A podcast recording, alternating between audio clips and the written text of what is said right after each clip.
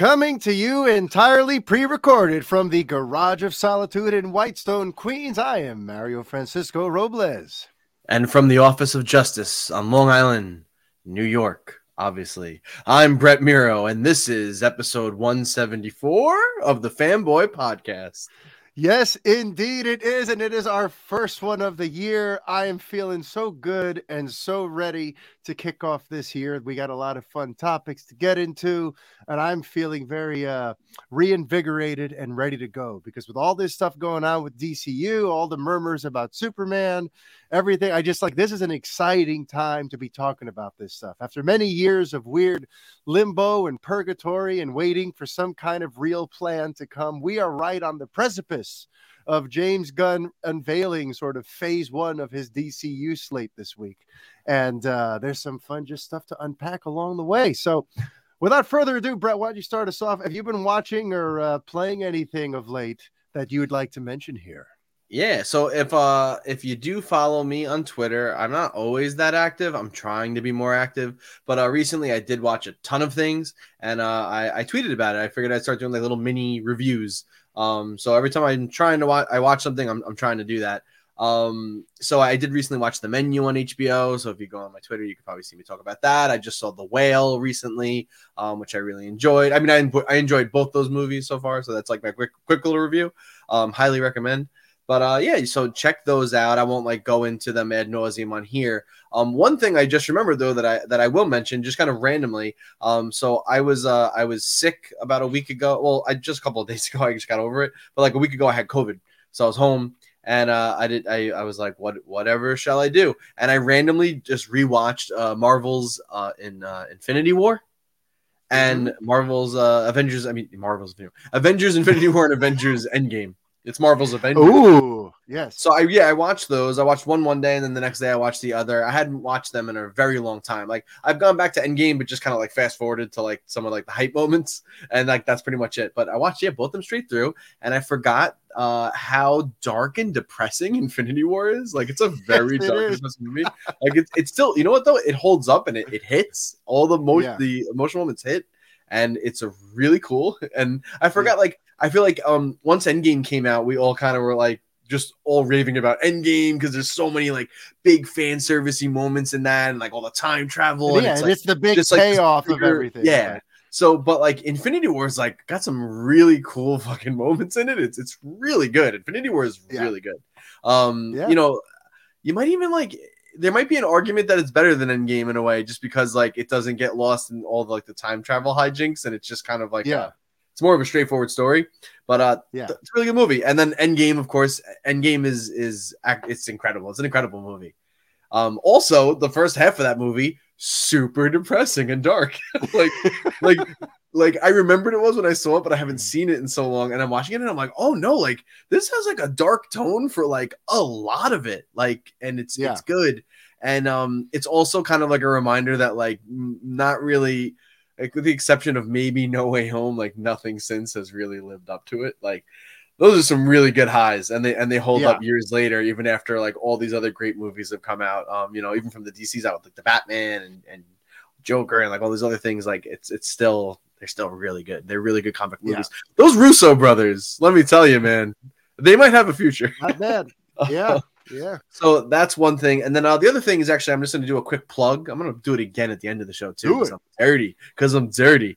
But um, uh, the Last of Us TV series uh, that we've talked about on the show before um is finally out uh, episode as we're recording this it's a little late uh, than normally usually do but it's a sunday so episode two just dropped i actually just finished watching it right before recording this but um every week now i am actually uh, so every tuesday um around 8 30 eastern time while we have a live stream i'm joining uh two gentlemen from uh, kind of like friends of the show uh, from the chatter after uh, which is actually mario's cousin brandon.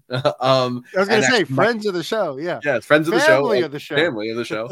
Uh brandon alvarado so uh, the Scarlet Fan at the Scarlet Fan 52 on Twitter. Um, so I joined him and uh, Mike Thomas, who is at Novice Cinephile and has like a really awesome YouTube channel. Awesome guy to talk to, by the way. Yeah, Mike awesome is- guy to talk to. Yeah, really good. Yeah. Makes really great content on YouTube. So go check out his channel, Novice Cinephile. Yes, please do. Um, yes, he does a lot of like good like video essays and reviews, and and it's really cool. And he's just really nice person. Um, so kind of like a cool like friend I made just on the internet. at my old age. It's fun. Uh, so yeah, every week Tuesdays, 8:30 Eastern time, and we do a review of uh, each week's episode of The Last of Us. We're gonna do that for the whole season. So um, you know, if you're fans of just the show or, or or you are fans of the game as well, and you have that background, um, you know, we're all versed in uh, both sides of it. So having some really cool in-depth talks, nerding out about it. And uh, like I said, it's live stream too. So like if you want to get involved, you can. Uh, I think uh, we stream it on the Chatter After YouTube channel, so you can actually live comment live, and we actually can pull that stuff up on screen and uh, you know talk about it. And then of course it's all going to be archived there on YouTube too, so you can just watch it at your leisure whenever you get to it. Uh, so yeah, uh, please check that out. At By the, the way, that live streaming thing is something we want to do here on this show too at some point, but for some reason so yeah, for some reason cool, we've yeah. been a little hesitant. Yeah, mm-hmm. I mean, we've been anxious to pull the like just hesitant to pull the trigger on it. But I think one of these coming weeks, why not? We should try it. Yeah, we got to plan one. We'll let everyone know in advance, and then yeah. we'll do something cool. Do like a Thursday, 9 p.m. Eastern Standard Time live stream coming up. That'd be very fun. Weeks. But we'll, we'll talk about it. But you know, it's funny you mentioned Brandon and the chatter after, right after talking about Avengers Infinity War because you know when Infinity War first came out, my initial response to it was a little bit salty. I was not all the way sold. I was a little bit kind of like underwhelmed with the finish too. I'm like, we know all these people are coming back. So what a weird thing to kind of like quasi kill everyone off and everything feels kind of forced and weird. Like, I don't know. I just wasn't really sold. Sure. And then Brandon had like coincidentally booked a trip to New York to visit family.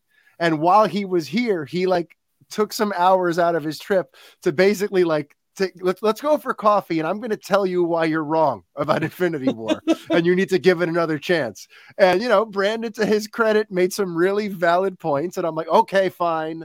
I'm going to go see it now in that frame of mind." And wouldn't you know it, I ended up loving it. So, yeah, Brandon is a, could be a pretty persuasive uh, freaking guy. Um but uh, yeah, and and just speaking of like, you know, revisiting movies and whatnot, I realized something. Like, I'm I'm really mad at myself in the year 2022 because in the year 2022, I, a self-avowed film buff who lives and breathes movies, talking about them, analyzing them, getting the scoop on everything, trying to like just, you know, immerse myself in the world of film. I was looking back and I'm like, oh my God, I think I only saw two 2022 releases. Like I just never wow. make the time to see new movies anymore. When I when I whenever I see a movie, it's either some big geeky thing that I feel like I, I got to watch so we could talk about right. it on the show and all that. And coincidentally, the two movies we saw together, it was the Batman and Doctor Strange 2. Those are the only movies in 2022 that came out in 2022 that I saw. Everything else was like on a family movie night, doing right. some retro watch of an old favorite or a movie I want to introduce to my kids and stuff like Avengers Infinity War. Because believe it or not, I started a Marvel rewatch with my family like two years ago but since there's like 22 movies and a lot of times you know i i can't be around on friday nights for our movie nights because i'm out djing uh, you know th- there have been some breaks along the way but we still have not completed our marvel rewatch. So as of right now we did infinity war like a month and a half ago and then two weeks later we did ant-man and the wasp and then we've stalled out. So the next one is endgame and since it is such like a long, epic, kind of heavy thing, Kristen and I keep putting it off because it's like, do I have that three hour epic in me at the end of a, a long Friday, you know? But uh, that is the next one on the to do list. And I, I can't wait to do it. But more than anything, I've made a promise to myself in 2023 that I got to start watching some freaking movies again. I got to start like taking yeah. the time to see what all these creators I respect so much are creating and you know, really immerse myself in that world again.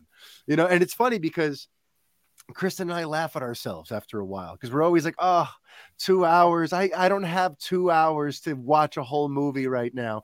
But then we'll watch two episodes of a one hour drama you know, yeah. like you know, and then like, well, in that time, we totally could have seen a movie. But you were so able to watch year... two things instead of one thing, so it's like you feel like you're accomplishing more. It's like a weird yeah. mental like thing, I think, for people. I know yeah. like, it's like that for me but, sometimes. But it's got to stop. All right. There's a lot of great stuff out there, and I need to actually start watching some of it. I got to start branching out too. I feel like, you know, I used to see all kinds of movies for all kinds of reasons. And lately I've just become a guy who sees superhero movies. it's like, okay. Yeah. I, you know, I felt it, that too. That's why I had yeah. to get out and see the whale, and like I just recently, like, yeah. like the like like the menu, like I watched that. Which, if you don't know, it's kind of like a satirical horror thriller um yeah. comedy though. It's also very, actually quite funny. Um okay. But yeah, like that's like not really up my alley. I don't really watch horror films, whatever, but like I, yeah. I heard good buzz and I was like, you know what? I need to see stuff with other actors and like I need to yeah. stuff because I feel like sometimes yes. I am just like regurgitating like action films and superhero films. So, like I re- yeah. like all my rewatches recently, like I re- I watched like half of John Wick 3. Like I rewatched Mission Impossible 3, um, which I don't know if I talked yeah. about it on the show. Did I talk about that a few weeks ago? Uh, I don't know. I rewatched Mission Impossible sure. three. I haven't seen it since I came out, probably. Well, and that's yeah, we did Philip Seymour Hoffman. Yeah, that was yeah, that was great. Oh, that yes, was yes, so yes. good. Um, so, so good. yeah, like I rewatched that, and like, uh, yeah, then I just watched like the Marvel movies, and like I'm just like, what am I, I doing?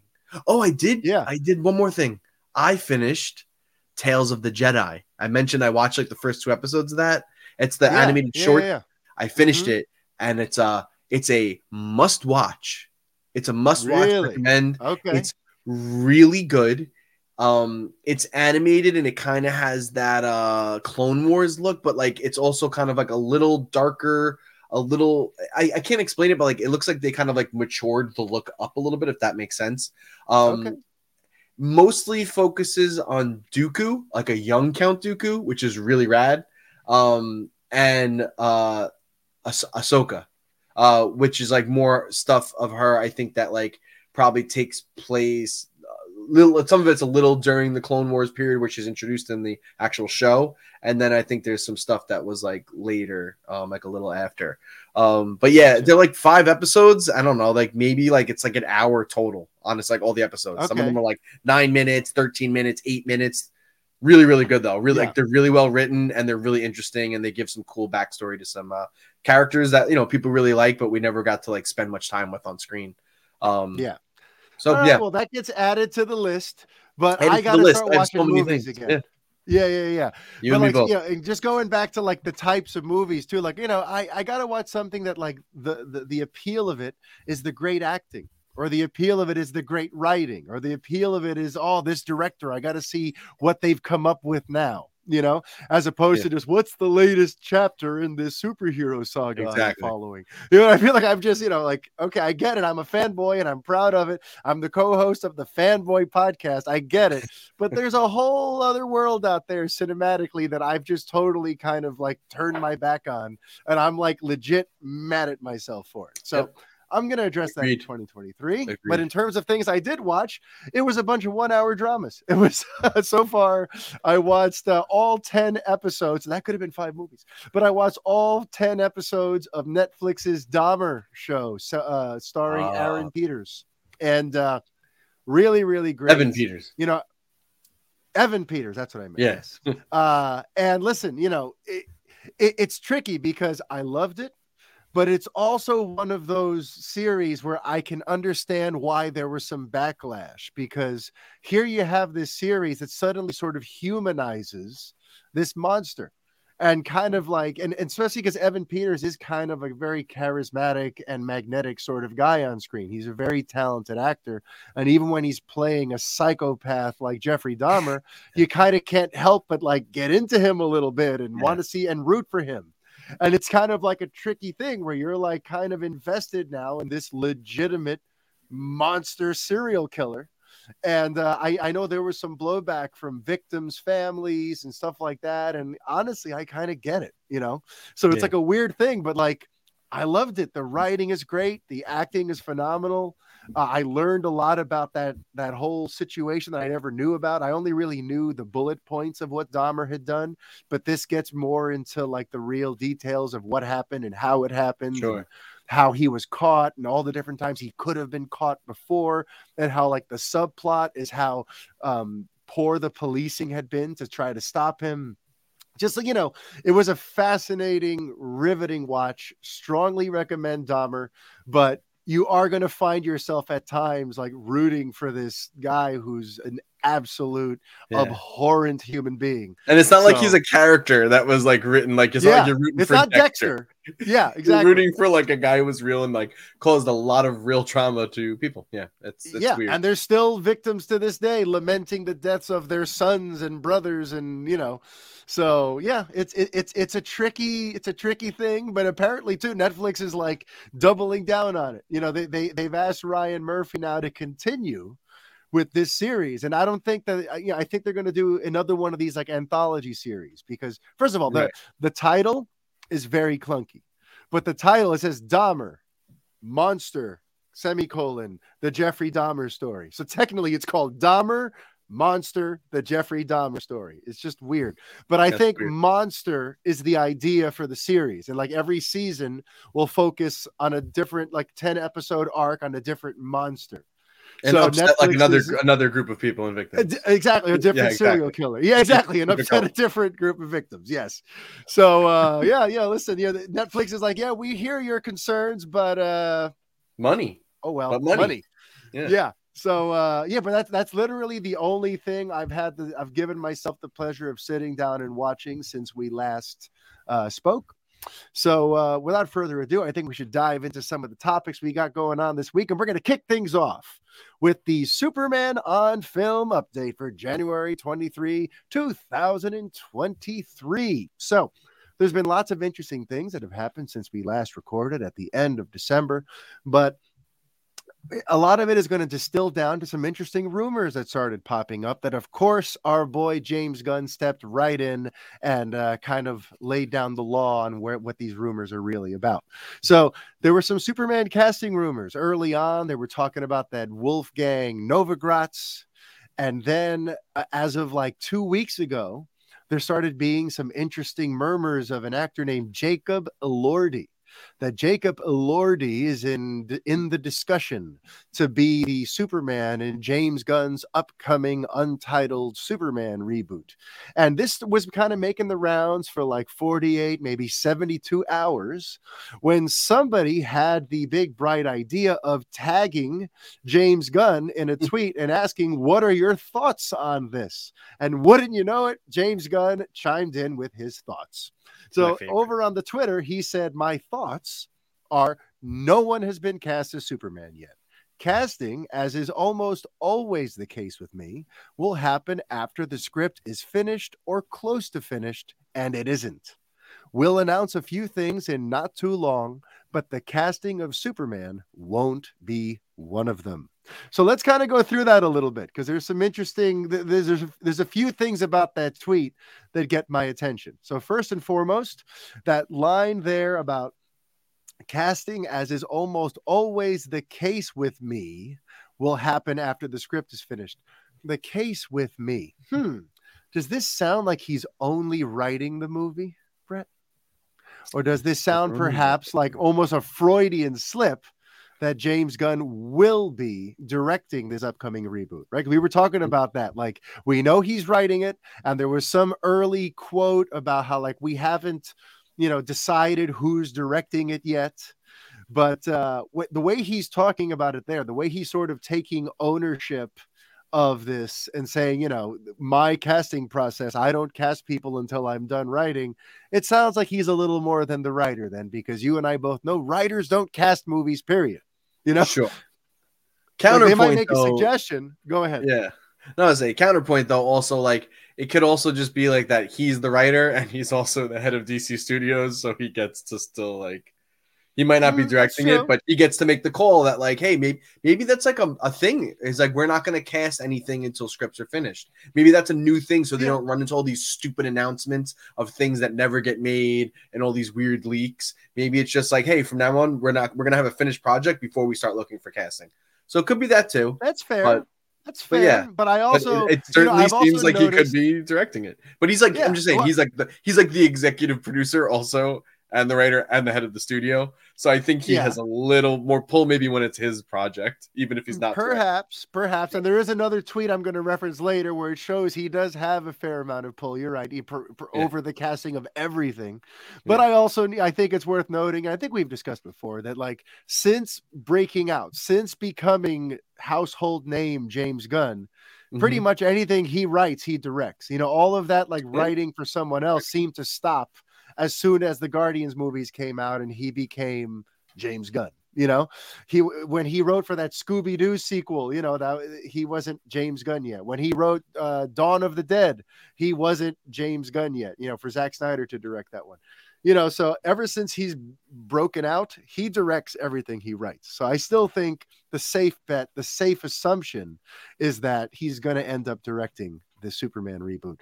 But then going back to the quote too is just the status of the script so that we can kind of get like, you know, a little realistic sense of where we're at here. He says, you know, the casting will happen after the script is finished or close to finished and it isn't. So that right there is an admission that like this thing uh, by his standards is not even close to done yet.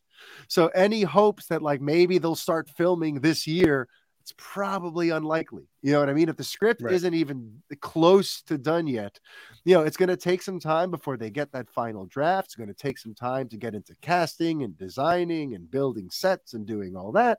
So that means that like, you know, optimistically they're filming in 2024 for a 2025 release. So Right. Superman fans, just kind of keep that in the back of your minds. If the script is still not even close to finished, you know, we still have a bit of a wait ahead of us here. Yeah. I don't think it's out of the question though that that we we find out who will be playing Superman by the end of this year. Oh no, I think that's I think that's Like they totally could finish the script in the Yeah. next six months and then go into casting At and start working out all the something. yeah, and then Yeah. like yeah, or when they have like DC is FanDome usually in the summer or like a little later in the year. Well, I think Sometime- they said like yeah. the- there are plans for more FanDomes, and, and and and fans are like clamoring for Gunn to like keep that, make it part of the annual Yeah. ritual. But I think the last thing that was said about FanDome is that they're kind of done with that. That that was a thing they did for two years for Right. COVID. That little virtual, basically, you know, uh, public relations thing that they would Sure. put out there. But now. You know, uh, it doesn't sound like we can expect. Yeah. A Well, the. San Diego Comic Con, there's New York Comic Con, right? There's so one of Yeah. those will probably get like a like a. I mean, I like your timeline though. If like six months would be like, you know, at the end of July would be perfect at one of those big Hall H yeah. DC panels, and you bring out here's the new Clark Kent. You know, like that would be pretty amazing. Um, but yeah, so in terms of this Jacob Elordi rumor, if you heard about it, you can forget about it for now. If you heard about the Wolfgang Novogratz stuff, once again, just stick a pin in all that because according to Gunn himself, they have not entered the casting stage of anything yet. So we all have to kind of hold our horses and be patient and see what happens there. Um, then a couple days later, there was a little more stuff about casting and the process of casting, where James Gunn once again had to take to the Twitter and uh, kind of reveal where things stand because you see there had been a little there had been in an interview or something where he was talking about his Guardians of the Galaxy Volume 3 cast, whatever, his Guardians of the Galaxy cast. And uh, he was asked, Do you think you're going to be working with any of them again? And he said that he plans on working with all of them again in some basis. And a lot of people took that to mean that a lot of them are going to migrate over to DC Studios because James Gunn is going to be pretty busy with DC projects these next 10 years. So if he plans on wo- working with these people again, it's probably going to be in DC movies. So there started being a lot of like, of course, there's a backlash for everything nowadays. Yeah. People are like, oh, now you're going to bring your friends over and you're canceling Henry Cavill and you're getting rid of the, the, the, mainstays of DCU and you're just going to bring your buddies from Guardians over. And like, I saw a lot of those stupid takes floating around Yeah, for a while. and I was just too. hoping he would show up, and he did. So here's what he had to say about that. He said, We have hundreds of roles to cast. As I've always done, some will be brand new faces, some will be actors I've worked with before, and some will be actors you know who, you know who I've never worked with.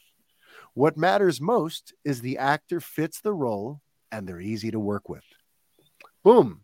I mean, pretty straightforward there, but l- uh, let's kind of unpack that one a little bit, though, too. It's interesting that he says we have hundreds of roles to cast because, like, say what you will, but like let's look at the other the other cinematic universe in town. Are there even a hundred characters in the MCU? If you were to add them right. all up, you know what I mean? Like there's maybe you know I don't know fifty or sixty Marvel characters across all these movies. You know, maybe uh, you have some supporting, but the fact that he says we have hundreds you know, it makes me go to that that thing he's referenced several times of telling the biggest story ever told. You know, this means that like he's mapping out something that's pretty damn vast. We already know it's movies, it's TV shows, it's animation, but it's just interesting that he opens with that. We have hundreds, multiple hundreds of roles to cast.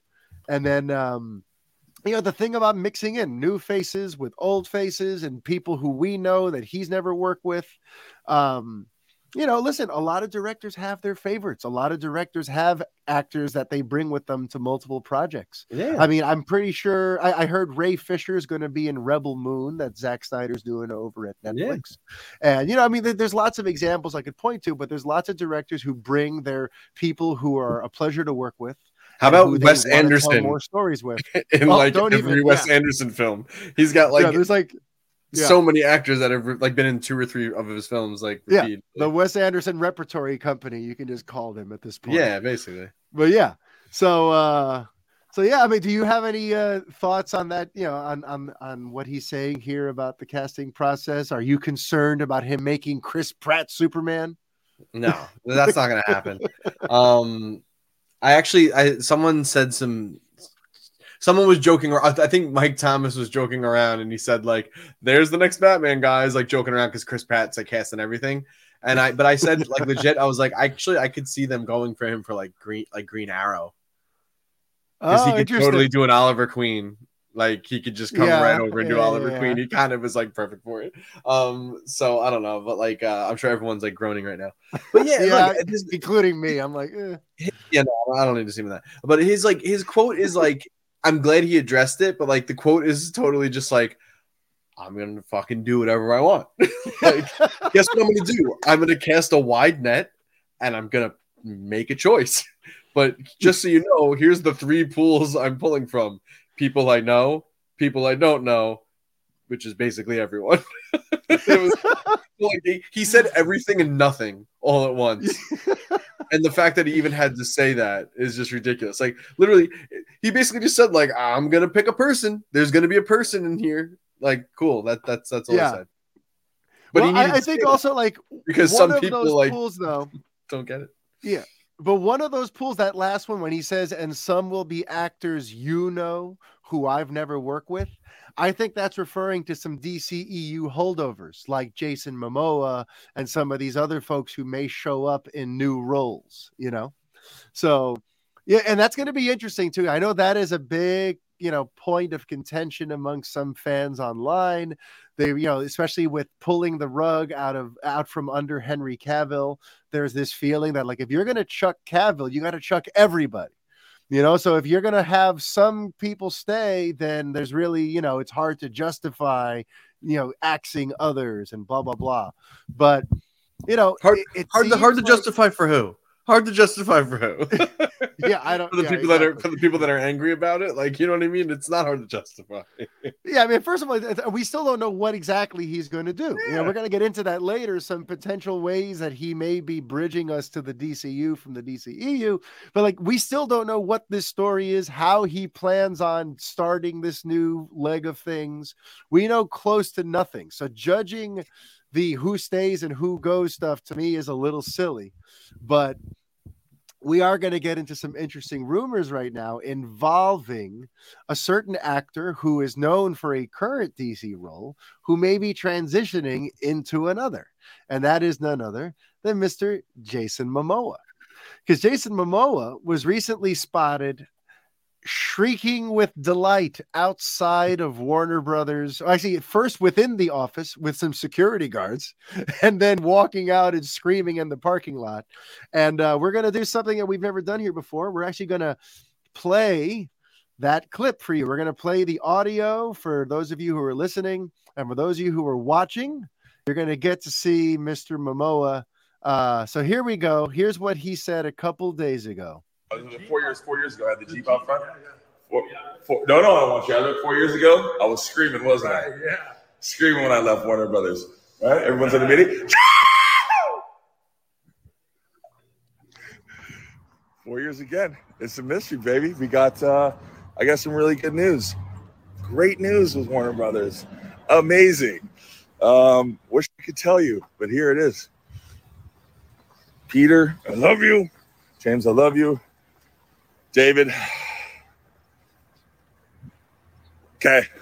Mwah. To the future, to the future. Baby! Picture me rolling. Other than four- so uh, there you go. He seems very excited about something right now. And of course, that clip got everybody talking. There were the people pissed off who felt like, how could he be saying, I love you to Peter and I love you to James and I love you to David? He's he's stabbing Zack Snyder and the Snyderverse in the back. And how could he be excited for what they're doing? And blah, blah, blah, blah, blah. Yeah. You know, there's the people who are pissed about that. But then there's also like this opened up a lot of speculation about what is his future. Is he does this mean that he's leaving Aquaman and becoming Lobo? Because we know that's something he's spoken of recently, you know, and you know, th- there was all kinds of interesting stuff that came out of that. But then he in a other interview sort of following up on things kind of like muddied the waters a little further yeah this way. was interesting you know, yeah so in an interview um uh, not that one just yet hey i'm trying to pull up the right quote here yes he said i'll always be aquaman ain't anyone coming in there and taking shit there might be some other characters too I can play other things too. I can be funny and savage and charming. uh yeah. So this makes it seem like he's trying to imply that he's going to stay on as Aquaman but also play another DC character. A lot of people are assuming Lobo since that is, you know, that's the big running rumor. But uh yeah, I mean, what do you make of this? Like, how, how you know, Momoa kind of just shrieking with delight and uh, implying this big, exciting future that he's so grateful to Peter and James for, where he might be playing two characters. How does all that hit you, Brett? Yeah, I mean, it's interesting. I, I'm like, here's my thought because, like, it just seems kind of weird to have him play two characters. Like, there's so many other actors out there. Like, can't you just get somebody else to play it? But I'm wondering if, you know, maybe like Aquaman's not going to be in this first wave of, you know, new DC stuff, or maybe not going to yeah. be in this version of iteration of the Justice League. So, like, effectively, like, there just isn't going to be a new Aquaman or new Aquaman movie anytime soon. So Momoa can just s- still say, no one's being Aquaman, no one's taking shit. I'm still Aquaman because there is no replacement, but he gets to go be Lobo for like the next like six, seven years for like a couple of movies or whatever he's gonna be, you know, and then they can maybe later on introduce a new Aquaman, or maybe he comes back and returns to the role. At that point, he'll probably be a lot older. So like I, I think there might be some interesting stuff there where it's just like Aquaman's not showing up anytime soon in this new iteration of the DCU. So he can just kind of say that and it's not a lie. It's true. You know, like no one's meeting me Aquaman. It's still me, but then do something else. So that's kind of where I'm leaning with it. I do think it's like stupid having played two characters just because like cast another person. Like there's so many struggling yeah. actors out there. yeah. including us. But yeah. um no. Uh so yeah, in, in terms of I, I don't think there's any way he plays the two. In fact, that line about I'll always be Aquaman it totally gives me vibes of like Ben Affleck reaffirming that he's staying on as Batman in the months leading up to Justice League, knowing he's done with this. You know, it's yeah. just you got to say that, or why would anyone go see the movie? You know, so yeah, I feel like it's more of like in, in, in, an emotional sense. I'll always be Aquaman. You know, he he was yeah. the first live action Aquaman in a movie, and I think you're right. The, the, there's a very good likelihood that maybe Aquaman, that character, is just not factored in to this first wave of DCU movies. So it's not like they're going to recast it and bring in a new one anytime soon, if ever. For now, so it seems like, yeah, for now, they're, they're going to stick a pin in the Aquaman thing. I'll always be Aquaman. You'll always be near and dear to me. But they're going to transition him into a new role. You know, that's what that's what I make out of that. And I think it's interesting too, just that little bit there about playing. You know, I can play other things too. I can be funny and savage and charming. I mean, that all sounds like ways you would describe Lobo. You know, uh, so that's why I think he really is just he. They're going to find some sort of interesting way creatively speaking, to transition him from one character to another. I do not see him playing both roles. I think that's I think that's a little crazy.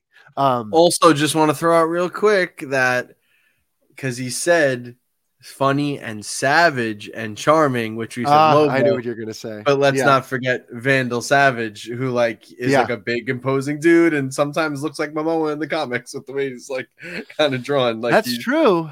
So they could be doing that is true. That um, you know, it, I mean, it's cool. fascinating because again, all of this at the end of the day, whether he's playing both concurrently for a while or whatever, uh, it confirms that he's sticking around. Right, he's definitely staying on as DC, and it just goes to show you that whatever it is that Gunn is cooking up for his biggest story ever told, you know, it's it's going to involve the previous characters in some way into the new story you know, either the, the previous yeah. characters or the previous actor. This is not just going to be like a hard reboot where, like, shortly after Aquaman 2 comes out, we just decide, okay, everyone, forget about the previous movies, forget about The Flash, forget about everything. Now we're starting completely from scratch. No, this tells me that Gunn is going to find a way to, in story, in canon, transition us into this new story, you know? So, I'm very, I am so intrigued by how he might do that. I floated a theory out there on Twitter the uh, yesterday about maybe he's going to bring on DC's version of the Watcher because there's this character named Metron who's very similar to the Watcher, where you know he has the same thing where he's kind of he oversees the whole multiverse, and I think it'd be interesting if like Gunn in these months that he has to tweak the upcoming DC movies coming up finds a way to in the post credits bring Metron into play like somebody's watching and preparing for some cr- crazy situation that's coming and that's how we're going to eventually transition into the next you know the beginning of this new saga that he's going to be kicking off you know? Um but speaking of Momoa and the stuff where he keeps referencing that four years ago he was shrieking with delight outside of the Warner Brothers offices, then me being me, I went and did a little research on that. I looked up Jason Momoa screaming at Warner Brothers in 2019. And wouldn't you know it, I found it. In mid February of 2019, there's a video clip of Momoa shrieking with delight outside of Warner Brothers offices, basically, once again saying, I wish I could tell you what it is. It's a mystery, but I love you, Warner Brothers. And at the time, I remember a lot of people thought, ooh, he had just gotten word that the the Snyder cut was going to be released because I was still, you know, in 2019 it was still like the big campaign, the release the Snyder Cut thing was still going sure. on, and he had already made some comments about wanting Snyder, you know, Zack's cut of the film to be released and this and that. So with him leaving the offices, being on cloud nine, I remember the initial buzz was maybe he got word that they're going to do it. And then we know that that's not what happened. You know that that didn't end up coming to fruition until the end of 2019, shortly after the two-year anniversary uh, of the theatrical cut of Justice League. That's when Zack Snyder got the call from from Toby Emmerich and the studio, going, "Okay, let's see if maybe we can come up with something." So that means that in February he was shrieking with delight about something else, and I think I figured out what it is because February 2019 is only two months after Aquaman came out, the billion dollar making Aquaman. Okay. And I think what happened was he went in and made his pitch so that he could co write the sequel. He had a very distinctive creative direction he wanted to take it. And I think what he was excited about and what he was grateful for was that Warner Brothers took his pitch and the reason I think this is because in a recent interview, he kind of revealed that he had he co-wrote Aquaman and the Lost Kingdom. And he talks a little bit about what the story is going to be. So I'm going to give you this quote here. And uh, about this Aquaman movie that he's been allowed to co write, he says, It's really a journey with the brothers. Patrick Wilson is phenomenal, and there's just a lot of themes that are going on in it. What I wanted to do was not have some alien force that's trying to attack us. It's not going to be something that's from an outer world. It's all about what we're doing to our planet. And we're expediting what's going to what's going to happen when you melt the caps. It's our future. You're seeing it right now. So he's going to y- use this Aquaman landscape to tell a story about the way humans are destroying the earth and to try to kind of like you know uh, a, a pro green pro you know like ending pollution and just trying to be better to our mother earth. And uh, honestly i get christopher reeve vibes with that because you know in superman 4 the quest for peace he you know he was very adamant if i'm going to come back for a fourth superman movie i want it to be about something. I wanted yeah i want there to be a message for this. And at the time you know america was still in the throes of the cold war with russia and there was threats of nuclear war and there was all this stuff and that's why reeve was really serious about making the movie kind of like a metaphor for ending nuclear power and trying to bring peace and and stop all this hostility where it looks like the planet wants to freaking blow itself up over nonsense um, so Momoa trying to go that route with Aquaman 2, that speaks totally to me, you know, because the big sap that I am, I've always felt that these movies, the way that they could service something higher than just, oh, that looked cool. Oh, look at this fun action and look at these neat heroes doing this comic book imagery. The way that these movies can be something bigger and something greater is here are movies about heroes, right? Well, these movies should now inspire you to be a hero in real life. They should inspire you to want to do better and be better.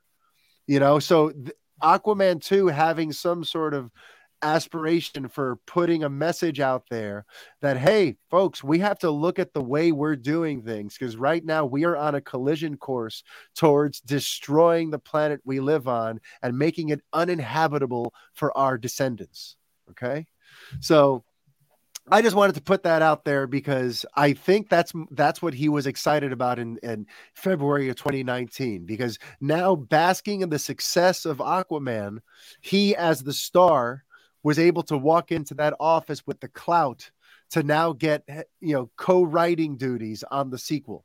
You know, and that's something you can do when your movie makes a billion, and now you're you're the face of this very successful franchise. You know, um, and by the way, and this brings me back to like that period, you know, talking about mm-hmm. actually before I switch, you know, do you have any thoughts on on you know the his the sort of the the the moral of the story he wants from this Aquaman sequel? No, I think that's cool. It sounds like a little more like contained than some of the other stuff that we've seen, and it's uh more focused. Um, little Captain Planet, you know, sounds like a really great yeah. pitch for a Captain Planet movie. But um, yeah, which I'm still waiting for.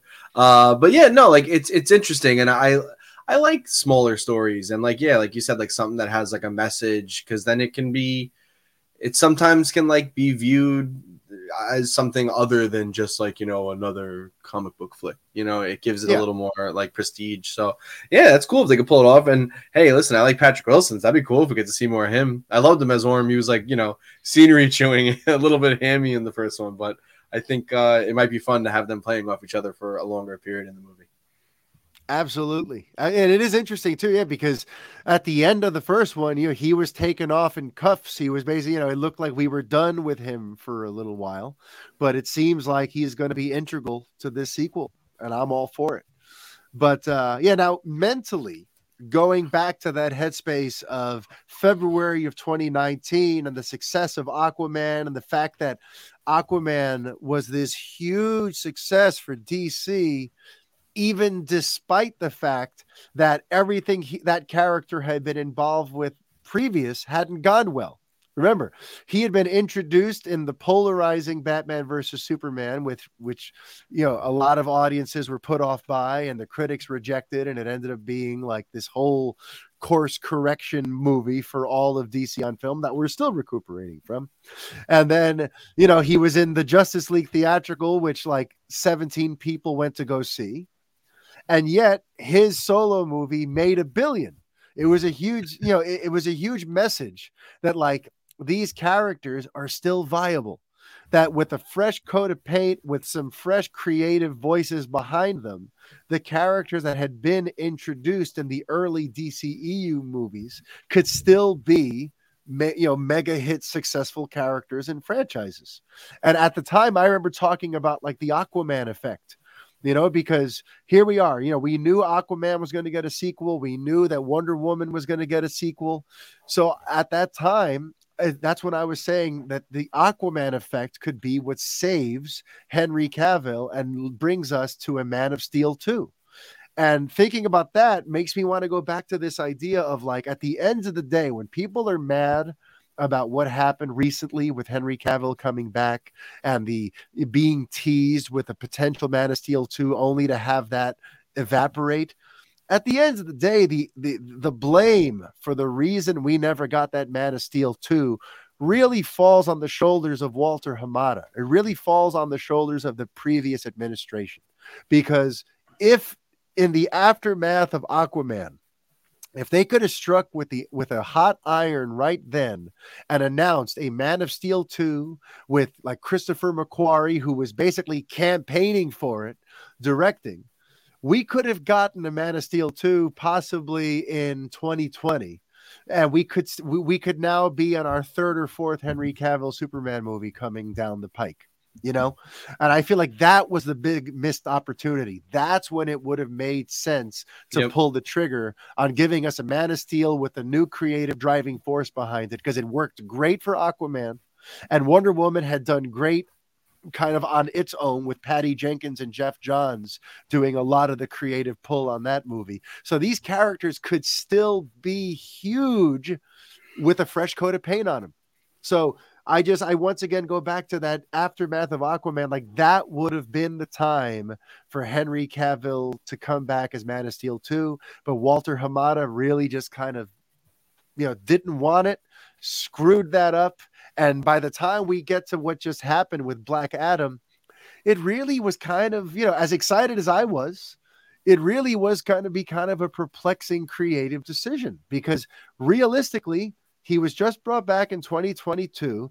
They hmm. weren't going to get to film anything. They were still taking pitches. They would not have even have selected a direction by now yet.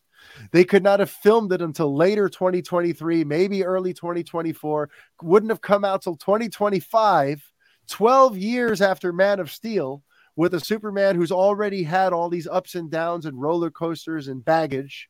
So honestly, this whole, you know, I know we're pissed. A lot of people are still pissed at Gunn, but Walter Hamada and the previous brain trust at DC are the ones to blame. And the time when they we could have gotten this realistically was in the aftermath of Aquaman. If you announce a kick-ass new Superman movie with Henry Cavill and a new writer and director, we could have had MOS two in 2020, and it'd be a whole other ballgame.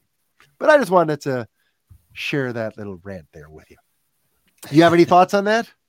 No, I I mean I agree with you. I mean that that, right. the truth of the matter, and uh, could have we could have been in a very different situation now. I think that was like that was probably like where they went wrong. That was it. It was like right yep, there. That would have been the time. That would have been the time. But also, while we're on the subject of Momoa, he's been in a lot of headlines lately. He also yep. confirmed what we've been talking about last year these interesting reports of there being a cameo he shot with Ben Affleck's Batman and a cameo he shot with Michael Keaton's Batman. And if you recall, apparently he had shot the Michael Keaton one first. And when they tested it, audiences were very confused. And it's because The Flash hasn't come out yet. And, right. at, and, and at a certain point, you know, the, the, the release the release dates and stuff have shifted around. But they, you know, originally there was going to be a time. Well, actually, I think we're back at that now, where the Flash was going to happen, and then Aquaman. So Michael Keaton being there would have made sense. But then they kind of shifted things around where it looked like it would might come out before the Flash. So then they made then they had Ben Affleck come and film a cameo and then they decided no we're going it's just it, it's everything is kind of you know yeah. bizarre over there with all the different changes. I mean this flash movie has gone through so many trials and tribulations on its way to the big screen. It's crazy.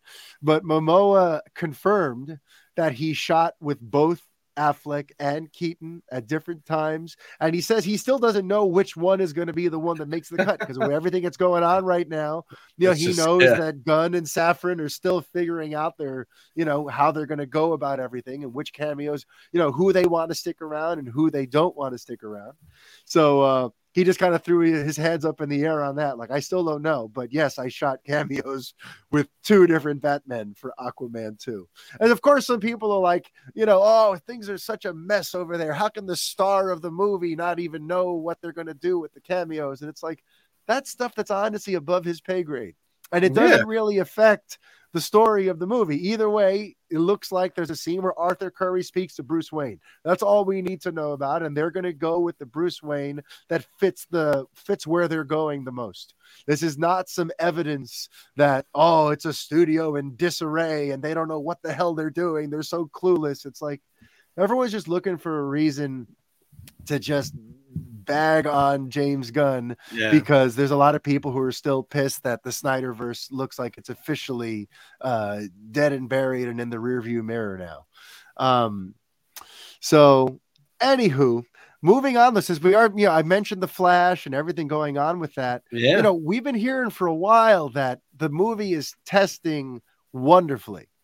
But Variety recently put out a report that goes into a little more detail about that, basically talking about how studio insiders have not been this excited for. Actually, I have got the quote here for you. So, why should I paraphrase? Why should I do it? um, so here we go. So here's a here's one a couple of interesting quotes from Variety. How they characterize things. They say director Andy Muschietti is hot off of the It movies.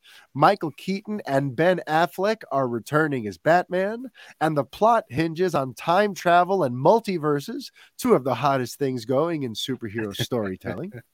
Studio insiders haven't been this excited for Warner Brothers for a Warner Brothers superhero movie since the Dark Knight movies. In fact, almost everything about The Flash points to a massive summer sensation. Almost. so uh, I don't know what that last almost is. Yeah, maybe it's just because you know all weird. of the everything being kind of in limbo. I guess makes it kind of questionable too. Like, are fans gonna like flock to these movies when they think James Gunn is about to wave a magic wand and make everything go away? You know, but uh, but just going to that quote though, you know. Uh, they haven't been this excited for a DC superhero movie since the Dark Knight movies. Um, I got to be honest. I can't put too much stock in what the studio insiders get excited about and don't. You know, because in recent years, I remember hearing, oh, they gave Batman versus Superman a standing ovation. Uh, I also heard that they were very worried about Wonder Woman. They thought Wonder Woman was going to go over like a fart in church. And Yeah. meanwhile, Wonder Woman was hands down the best of the first wave of DCEU movies. Yeah. So, you know, these studio insiders don't always have the best idea for what's going to work and what isn't. Sometimes they're just thinking about dollar signs and how many happy meals this is going to sell. They're not really worried about it being a good movie, you know? Also, that line in there is like nauseating. It's like it's got two of the hottest things Yeah. going on in superhero storytelling: time travel and multiverses. And it's like that sounds like such a studio. And they were like, Marvel did a time travel and a multiverse, and that's hot because those movies made money. Yeah. So like, but like that makes me nervous that like they're so excited, like just because the movie has time travel multiverses. That yeah, like it it good includes these elements. Yeah, Yeah, so oh, it must be love it. good. It We're excited about it. Everyone, I mean, that's, more or less what, happened. everyone loves. That's more or less what happened with Batman versus Superman Dawn of Justice, right? They're like, oh, we're going to put Dawn of Justice in the title, which is going to let people know we're making Justice League next. And, you know, right now people are really big on superhero team up movies. And, uh, and if it includes all these characters and cameos, people Yeah. love all these characters and cameos. It's like, again, they're making the movie trying to, like, just if we throw enough profitable elements into it, it'll hit. But like People love Batman and people good? love Superman. like, Yeah. what if it was called Batman v Superman? They're both names in the title. Oh, a moneymaker. and then It yeah. prints money. so uh so yeah so and, and on top of that too like you know they haven't been this excited since the dark knight movies like that's we got to get past using the Dark Knight movies as like the end all be all. Yeah, we can't we can't just rest on those laurels, great. can we? You know, they've made some good movies since everybody, and uh, you know, I just we got to just leave those movies from 13 years ago. 13 years 14 years ago now at this point we got to leave them in the re- actually let's see when did dark knight rises come out that might have been Uh, that might have been 20. Might have been a- 2011. 11 i think Because Dark 11. Knight was Either 20, way, 2008. Yeah, so yeah. It's been a long time. Let's stop comparing things to the Dark Knight trilogy, which, by the way, my big scorching hot take is I don't think they've aged well. I cannot listen to Christian Bale's Batman voice without mm. groaning these days. It really, like at the time, I remember like talking myself into it. Oh, no, this is good. Yeah. you know, he, he's disguising his voice because he doesn't want people to know that you know there's the Batman voice and then there's his Bruce Wayne voice and then but then That you just exactly hear it, me. it's- yeah, and then you go and you hear it as like, it's just I Yeah. don't know, man. I just saw a clip I- the other day, like from Oh. Batman Begins, that like I haven't seen in a while, and he was like, "It's not who I am underneath, but what I do that defends me." And I was like, "You sound like a goblin creature." It's it's It's really weird. bad. and then it gets It's worse really each bad. movie. Each movie gets worse and worse. But by by Dark Knight Rises, it's com- like Batman Begins was like the most bearable. then it got really growly in the second one in Dark Knight, and then Dark Knight Rises, he just mumble jumbles. It's just just growling. It's crazy. I have this theory about the Dark Knight trilogy. Well, we're going down this hot take route that I wasn't planning on doing, but I feel like guys in our generation and older, a lot of a lot of uh, grown ass DC fans loved those movies more than anything because it like legitimized our fandom. Like since they were more Yeah. grown up and they had these prestigious casts and they were handled seriously, it Yeah. suddenly let guys in their 30s and 40s go, see, it's cool to like Batman. Up to that point, it was like, dude, you're you still watch superhero stuff. You know what I mean? Like the Dark Knight trilogy really helped like make those movies sort of prestigious. You know, Nolan brought such class to those productions that I think a lot of grown ass men were like, oh no, this is the most amazing thing ever because now I could actually, you know, I, I can say I'm a Batman fan and not feel like a total nerd and have people look at me, you know, this, you know, but like if you remove that novelty of a prestigious, seriously handled Batman trilogy and just go back through it, first of all, I still say Batman Begins is my favorite of the three.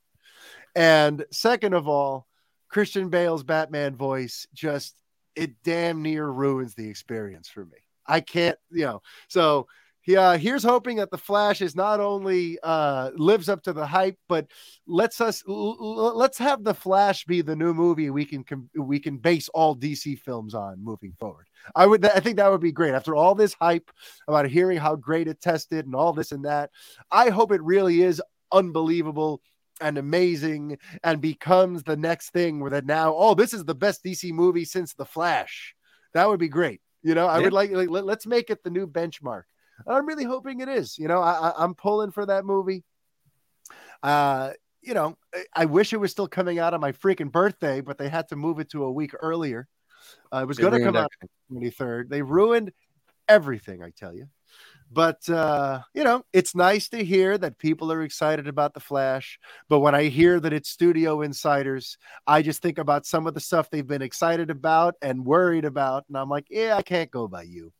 Um, but we're gonna have to, you know, we're gonna have some opinions about things we're excited about shortly because James Gunn had said that he's making an announcement in January about the first few films in his DCU being announced. Yes. And uh, I don't know if you noticed, but uh, as of the dropping of this episode, I said dropping, uh, January 23rd, we are in the last eight days of January. And unless That's he's right. planning on being a total douche and waiting for Monday, January 31st, uh, I think that means this is the week, Brett. Yep. So, you know, this week we might, you know, we're going to get our first sort of clear vision for where DC is going after Aquaman 2.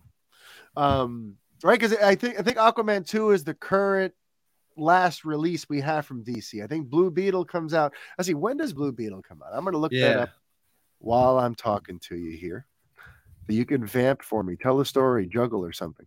Yeah. Well, so what's interesting is uh, while you're looking for that, what do you think James Gunn is going to like really reveal at this? Is maybe just like here's the first like three movies that we're going to be producing and releasing for it, or do you Yeah. think he's going to give a casting of any kind, or do you think like he'll even go as far as to say like like give us a hint at like what the story is going to be? Like, what if he's like straight up like we're going to tell a modified version of Crisis on Oh, Infinite wow. Earths? I don't know. Like, what if Yeah. he like Yeah, yeah, yeah. That- no, yeah. doesn't go into crazy detail, but says like this is we're gonna do this, but like in our own way. But like that's what we're leading Yeah. up to, and gives us like I that mean, it would be amazing if he actually gave us like the idea of the arc he wants to tell, but at the same time, like I doubt he wants to sort of like spoil it. You know, he probably wants the stories to like Right, build right, that intrigue of like, hmm, is this heading towards what I think it is? You know, uh, what I think it's mainly going to be is we're probably going to find out about maybe three movies, if I'm guessing. He's going to give us like the first three, and I don't think we'll get casting, but I think maybe we'll hear about a director or two. You know what I mean? I think like that. Could oh, creative teams or right something, away. maybe. Yeah. you know what I mean? Like right now, we've got Green Lantern coming from Christopher McQuarrie and whatever, and we've got such and such coming from whatever. Like, I feel like that would be enough to cause buzz. Give us like three movies and the people who you've handed them off to create, you know? Um, and in terms of what they might be, like, you know, I, have a poll going on the Twitter. I'm gonna I'm gonna look up the results while we talk. But do you have any like hopes? So I, I feel like the Superman one is seems to be a no brainer that that's going to be one of the things he announces. But are, is there Well, anything oh, beyond that? He said you're, there's not like, going to be any hoping for? casting, right? So, but he could still announce the Superman movie that that's going to be Yeah. one of the first ones that comes out. That's what I think. I think yeah, I think I think it's necessary for him to say like one of the first like three films will be a Superman film. I think it's important to like set that stage. You've been talking so much about Superman, you know, and how important he is. So I think you're probably right. Superman, I think, is a no brainer. I de- I'm gonna say like I definitely don't think there will be a Batman announcement of any kind. I agree. Um, and then yeah, I'm thinking, I'm thinking.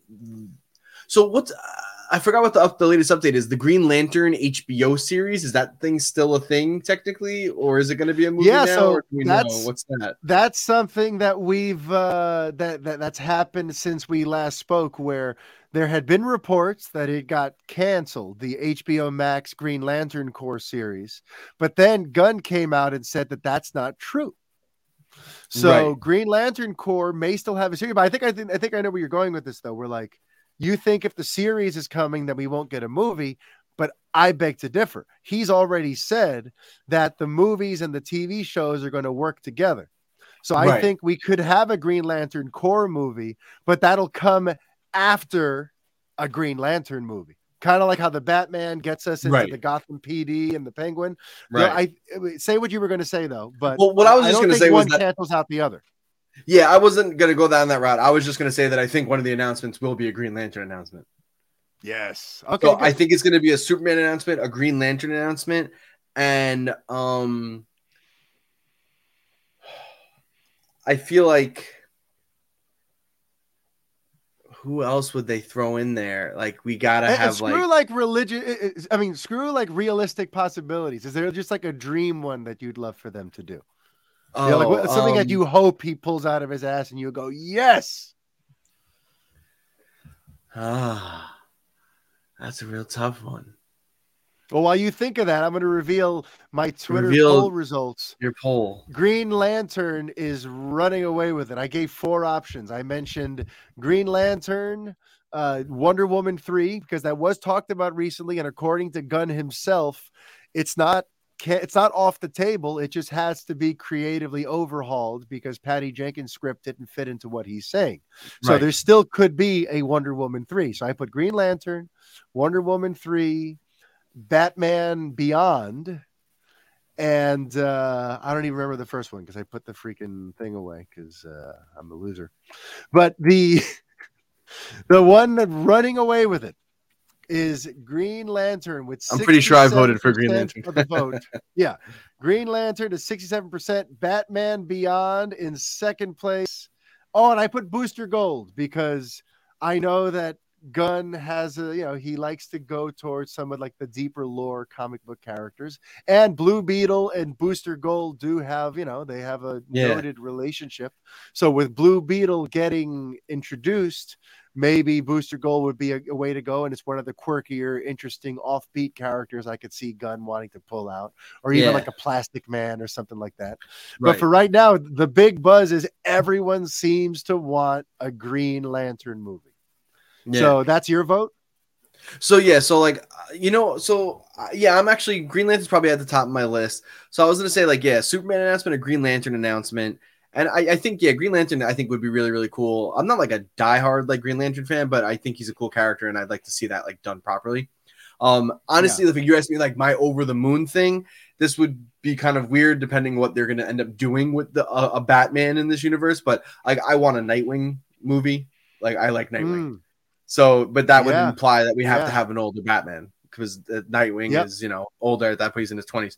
So, um, so that that'd be another thing. But well, for my third, for what I think the third announcement will be, I do think they will put probably like a really well, a really big requested female character in there too. I don't think they're gonna announce three male character movies. Just kind of putting it out that's there. true. Um, and I think one of the big ones I see all the time is Zatanna. I think a lot of people want to say see Zatanna. Yeah, yeah, yeah. So I think it's Yeah. gonna and, and also like she's a little like off the beaten path, which Yeah. again is up James Yeah. Gunn's alley. So I think you see like he says we're doing a Superman movie, we're doing a Green Lantern movie, or maybe it's the show, whatever they announce first. But there's a project, a Green Lantern project, a Superman project, and I think maybe like Zatanna or something like that is the way that is, is what we I get. could get behind that. I could get behind that. That that, that checks a lot of boxes right there. Um, yeah, for me, I'm going to go Green Lantern. Also, I think Superman is absolutely in there.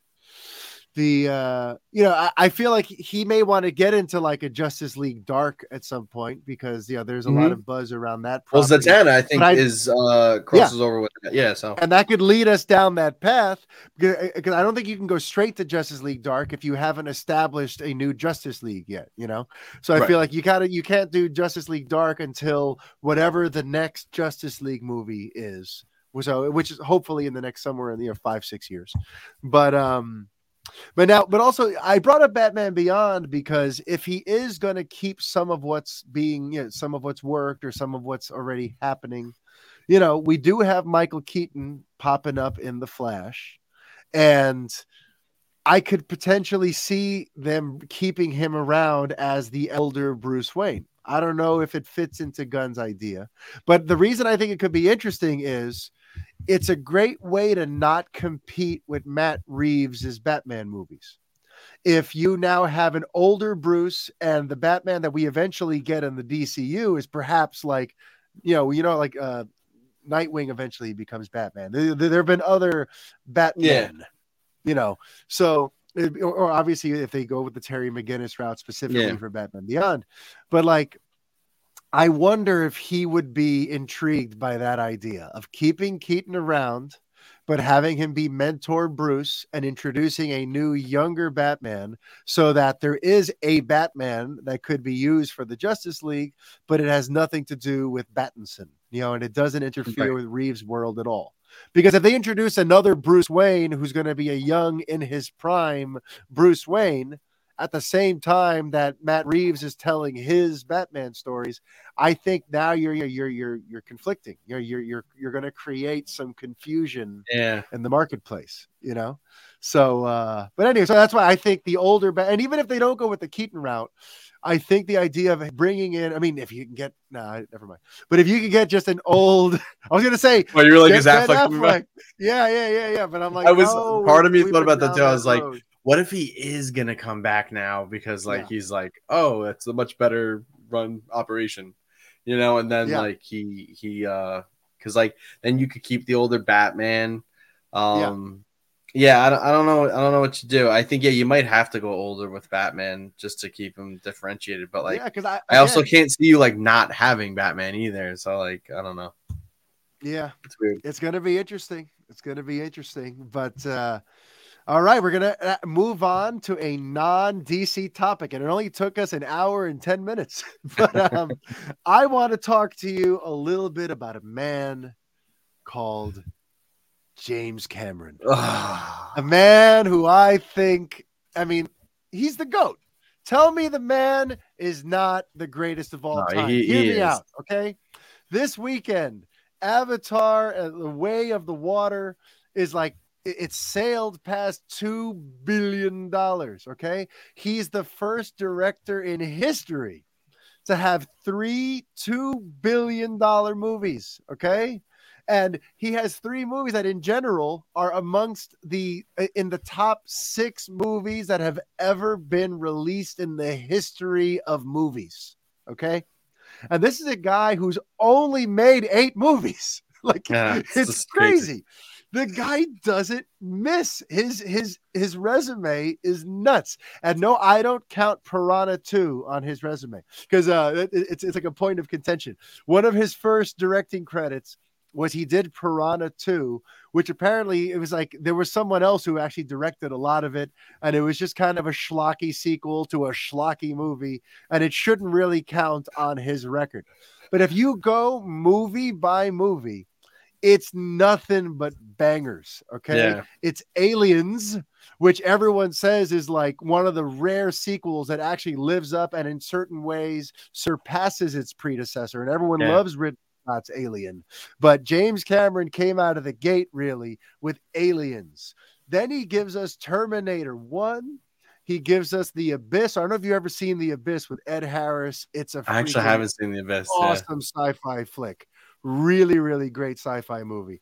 Then he follows it up with Terminator 2, which takes the seeds he planted in Terminator 1, which was like a straight up robot stalking horror sci-fi thriller, and tells this whole sci-fi modern epic that to this day the effects in Terminator 2 hold up, man. That movie It's one of the best action movies ever made. Ever. Still to Ever. this day. It's yeah, ever. Okay. So It's the blueprint. Aliens, yeah, Aliens, Terminator, The Abyss, Terminator 2. Then he follows it up with True Lies, which is one of my favorite all time action comedies where you have Arnold Schwarzenegger, Tom Arnold, Jamie Lee Curtis, a freaking awesome action movie with lots of great set pieces, lots of great humor, a fun sort of story and dynamic about a spy who has to keep it a secret from his family. So he purposely has to make himself seem as lame and boring as possible while he's actually James Bond at night. And all that. I mean, it True Lies was an awesome time.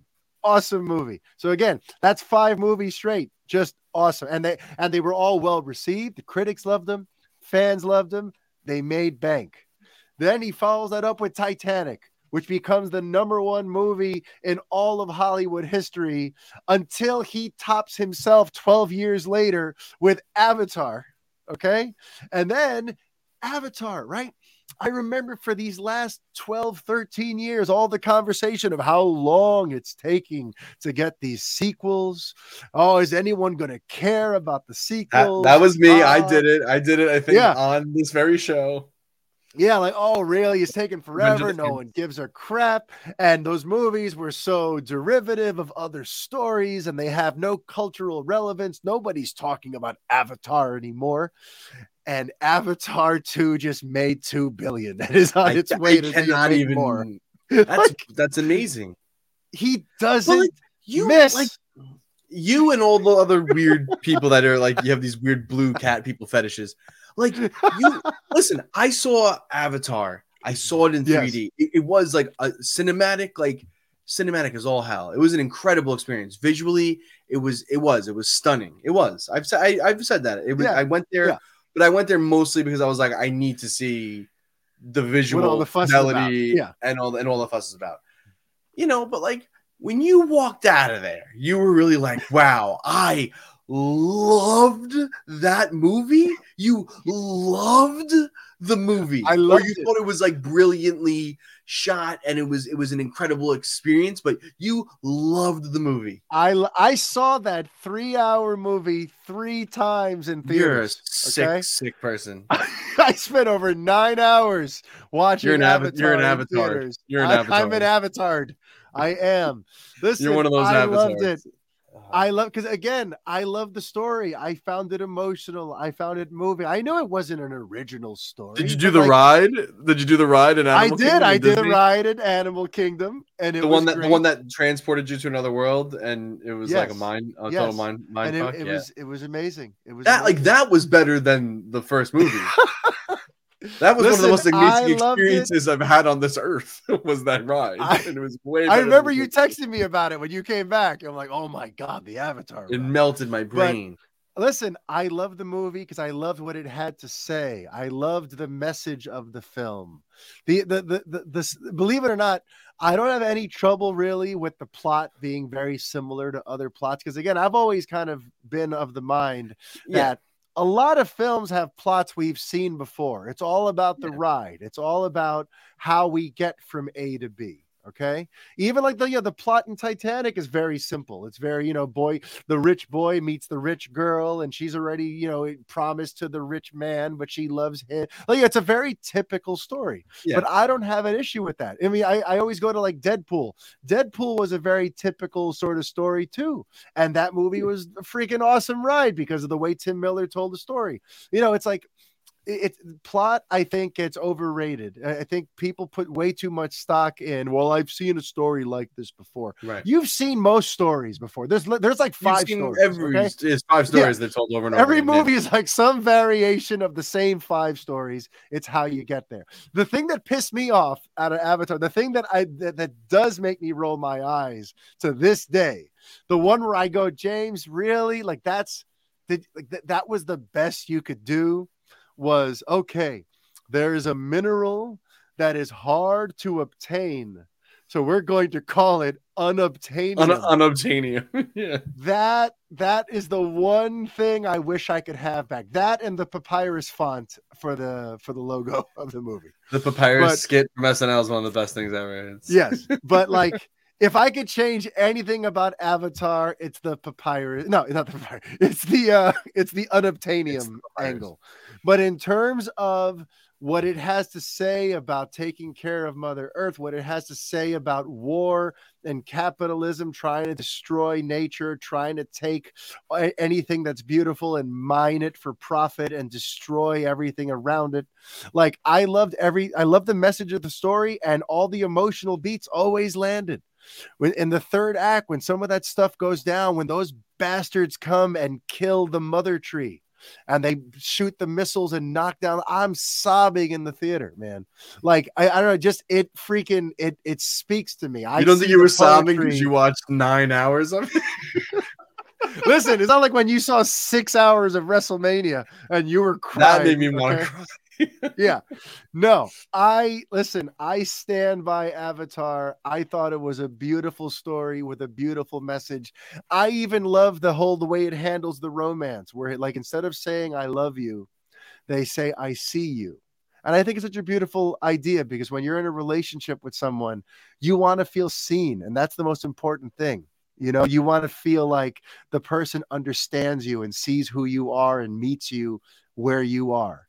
So that whole thing where like they say I see like I I- just I think there's a lot of beauty in that movie Yeah.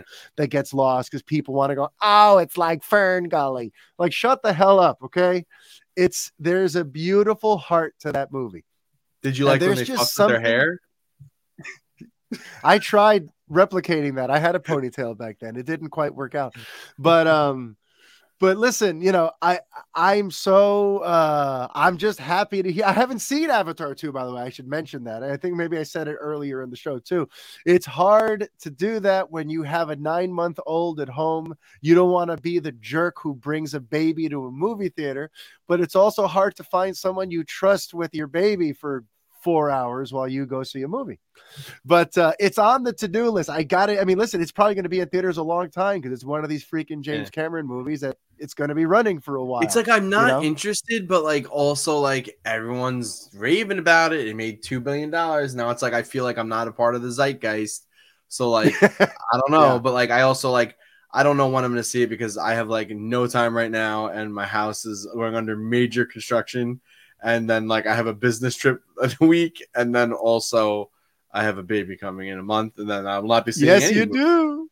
So Yeah. it's like uh, it's crazy. But uh, hey, It is crazy. Good for James Cameron. I'm real happy mean, but for don't you, you- for all you weird blue cat people lovers. This has to at least put him in the conversation for being the greatest. No, he has to be. I mean, if you're just going, yeah, I mean, like, listen, crit- critical reception. Because listen, I, I hate going just by like, well, he made money. Because like, you know, okay, Yeah. a lot of things make money. That there are a lot of things that suck that make money. Mhm. You know what I mean? Yeah. So, but like, yeah, I mean, from critical reception wise, like you said, he made like eight films, and like six And they're of the all eight winners. are like fucking, you know, yeah, six of the eight are what like just made so much money. And we're Even well though I don't want to base on money, but we're fans- critically well yeah. yeah, like that's just like yeah, that's that's a really good uh that's a really good run. And I think you know he, listen, he pushes the art. Like he does push the art of filmmaking and what's capable, and you know pushes his actors. And like you know, I don't want to, even though like this is not necessarily my, necessarily my forte. I don't want to undersell that point because like what there's some stuff that he's there's a not some stuff. There's a lot of stuff that he's doing that is like advancing the medium. And Mhm. that's important. And I don't know too many other directors or people in the industry that are you know, maybe Jon Favreau, you know, when they did, started doing the volume and the way of shooting, like that was obviously a big step forward. But James Cameron's like on another level, It really is. He is, and and if you look at the three specifically that crossed that that hollowed two billion mark, that put him in just company of one, um, I think one of the things about them is that these are simple stories that are told in a way where it'll connect with audiences no matter the language you're watching in. In fact, you could watch them on mute and know what's going on. You know, I think that's part of the reason that these films have such wide, you know, wide ranging success all around the planet. You know, if you go to Titanic, you go to Avatar, these are films that if you were to even mute them, you know what's going on because the story is clear and uh he's just, you know, I think he's got an eye for that. He knows how to tell a story that will capture the imagination of people young, old, no matter where you live, no matter where you come from, you can connect to something in that story. And I think he's got a gift for that. Um, and then just a couple of interesting headlines that have come up of late, just you know, because of the discussion around Avatar and Sure. pushing the medium forward and all that kind of stuff. You know, there was a, a an article going around lately, recently, where you know James Cameron is talking about don't watch Avatar on your phone. You know, and a lot of people initially took that as like you know he he doesn't want his big beautiful movie to be seen on this tiny little four or five inch screen. But he apparently took it a step further that it's not really about the size of the screen or the the decibels in your sound system. It's about making the choice not to multitask. Just go see the Yeah. movie. You know what i mean? And i i firmly believe in that because again like if you're watching it on your phone you're getting notifications. There's other stuff going on. And clearly Yeah. you're not as immersed as you could be. And that's something I've talked about on this show a lot. You know, back in the day, I would talk about, you know, Orson Welles, the director, would talk about this thing about, you know, lulling the audience into a dream state. That the you know the, the director is trying to like bring you into the zone of this movie, into the zone of this story, so you could lock into the rhythms and follow these characters and get lost in this story.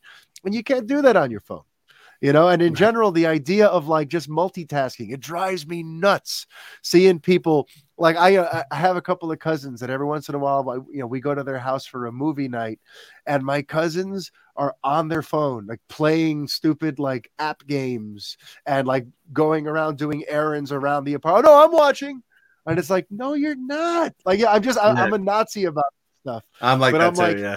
you know, you- the whole point of this is to get lost and immersed in this exquisite world that these gifted storytellers are trying to bring you into. And if you're only half paying attention, then I honestly don't want to hear your opinion on the movie afterward. Right. I'm not interested. Because if you're going to say, oh, it was all right, oh, it was boring, or it was this, like, Yeah, how would you, You know? didn't pay attention really for watch ninety percent of it. Yeah.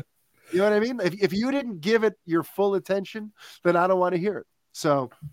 I just I I think he's you know I, I like that he's stands on his soapbox for that.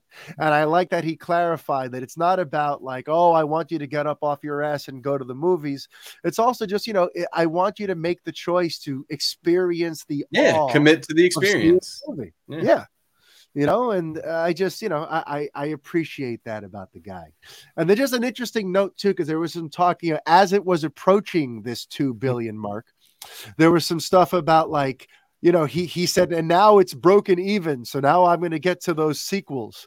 And I'm like, wait a minute.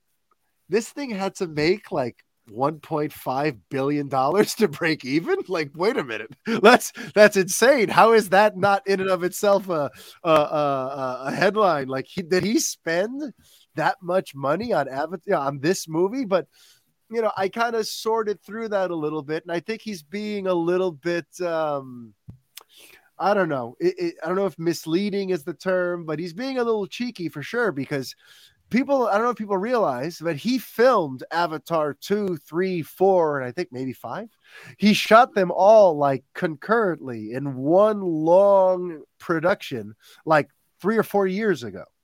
So these movies, the sequels are pretty much in the can. I think the breaking even means now like this breaks even for all of them. Like whatever he spent on making right. all of them, now the rest is just gravy train profit you know what i mean like stuff he could do to make the effects even better or whatever right you know what i mean but you know the, the break even point that he, he's referencing I, it can't be for way of the water you know what i mean if you had to make right. 1.5 billion to turn a profit holy crap, what the hell? I don't think any studio would would put yeah. you know put money behind that. Yeah, that's insane. So that's why I kind of wanted to just like put that out there because when I saw those headlines, my ears certainly and the eyes yeah, certainly sure. perked up.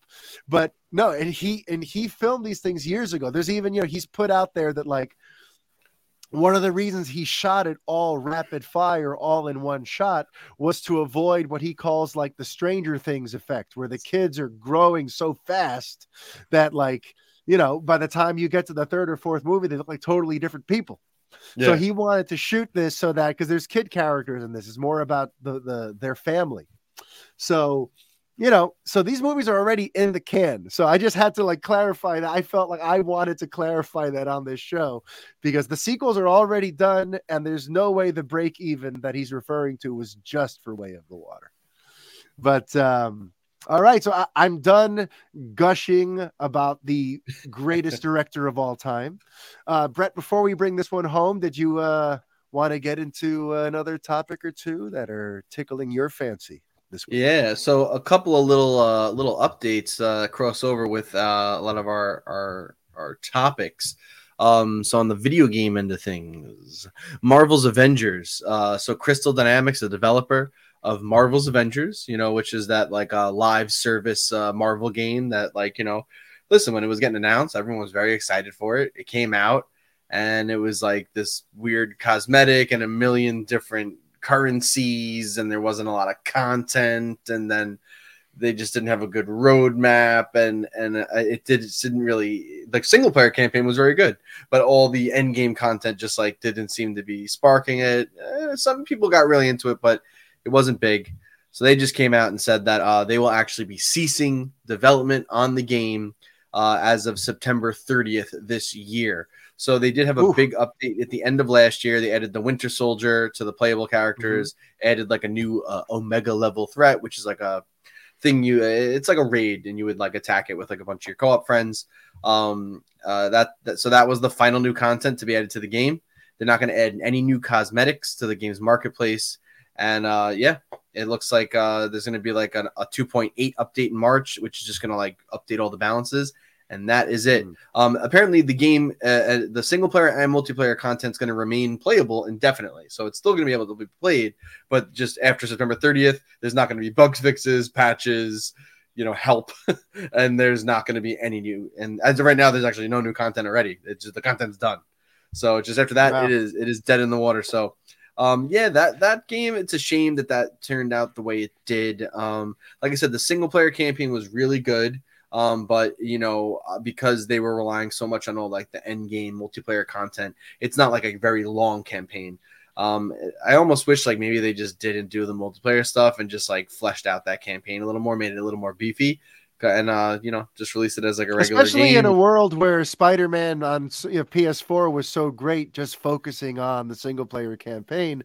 Yeah. Imagine if they would have put that level of attention and detail into just telling an amazing Avengers well, story. And that's what Crystal Dynamics is known for. Like they do story yeah. games Um, they did the, the the Tomb Raider series, like the new reboot of Tomb Raiders, which the games were very good. They're very capable games. They're they're Yeah. good developers, but I think they were in over their heads with this, and I don't think they they knew how to make this type of this type of game, this like live service, always on, updating game, all the stuff, and just yeah, like the amount of time it took to like grind and get the the the things you need without spending money, just to like get basic upgrades and just even like upgrade the character to get to like the highest level, like whatever it was like a cap of like level 30 or something like that. It took me so long just to get like I forgot even who I used. Like I think maybe it was Iron Man. I got him to like no Captain America. I got up to like level 30. I think I maxed him out. And I was like, that was like, I don't know, man, how many hours? Over 20 hours Yeah. at least.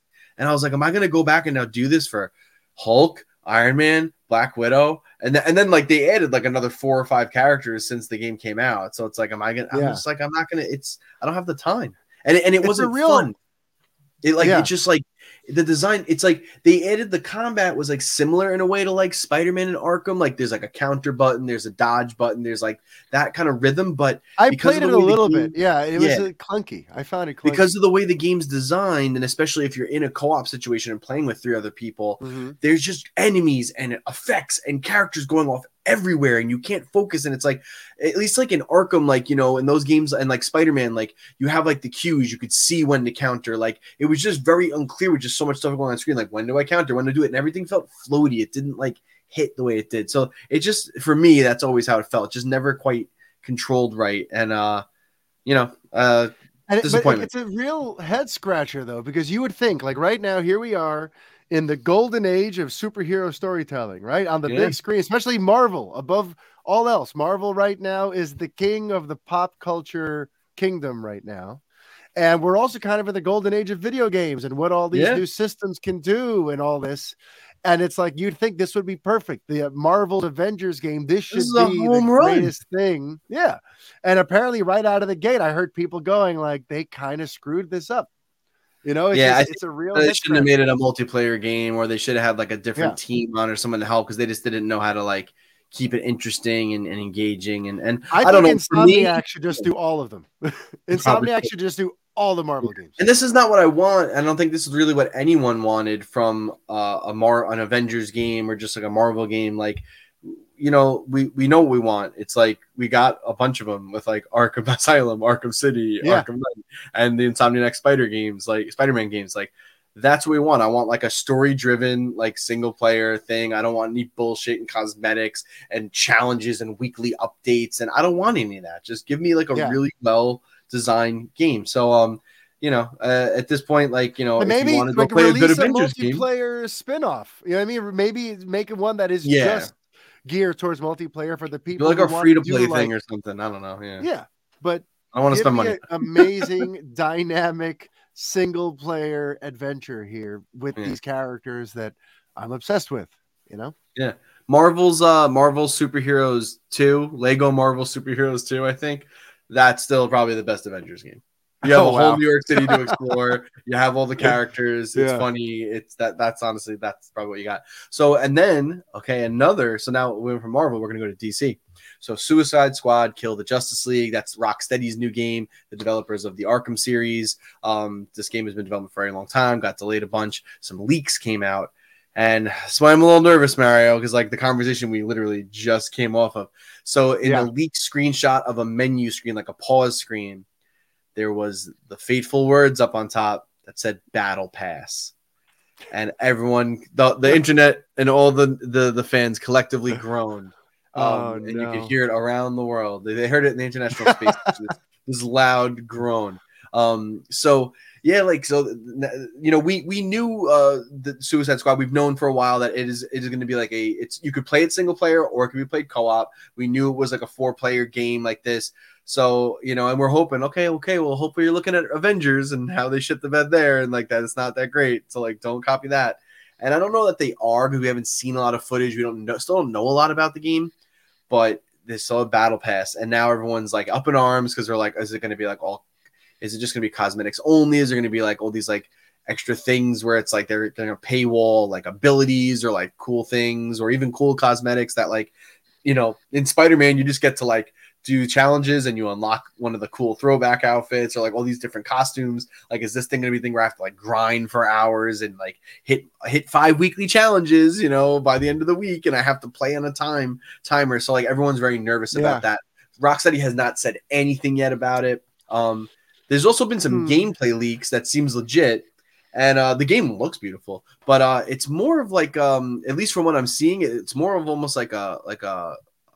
I don't want to say it's not like a first person shooter; it's a third person action game, but a lot more ranged combat. Looks kind of like a third person action shooter, and uh, Hmm. which I'm like, oh, I don't know if I was expecting the game to be like completely like that. I was expecting elements of it, but um, yeah. So it's it's interesting, and I'm and I'm a little like nervous about this game now. You know, it's, I'm a little I'm a little nervous that they're gonna like bog it down with a bunch of bullshit that I don't want to focus on and uh try to like annoy me and get me to spend money or make I don't like feeling like I'm missing out on things because I don't want to spend more money after the 70 fucking bucks I plunked down to play the game. Yeah. You know what I mean? Like I don't want things Yeah, behind a paywall.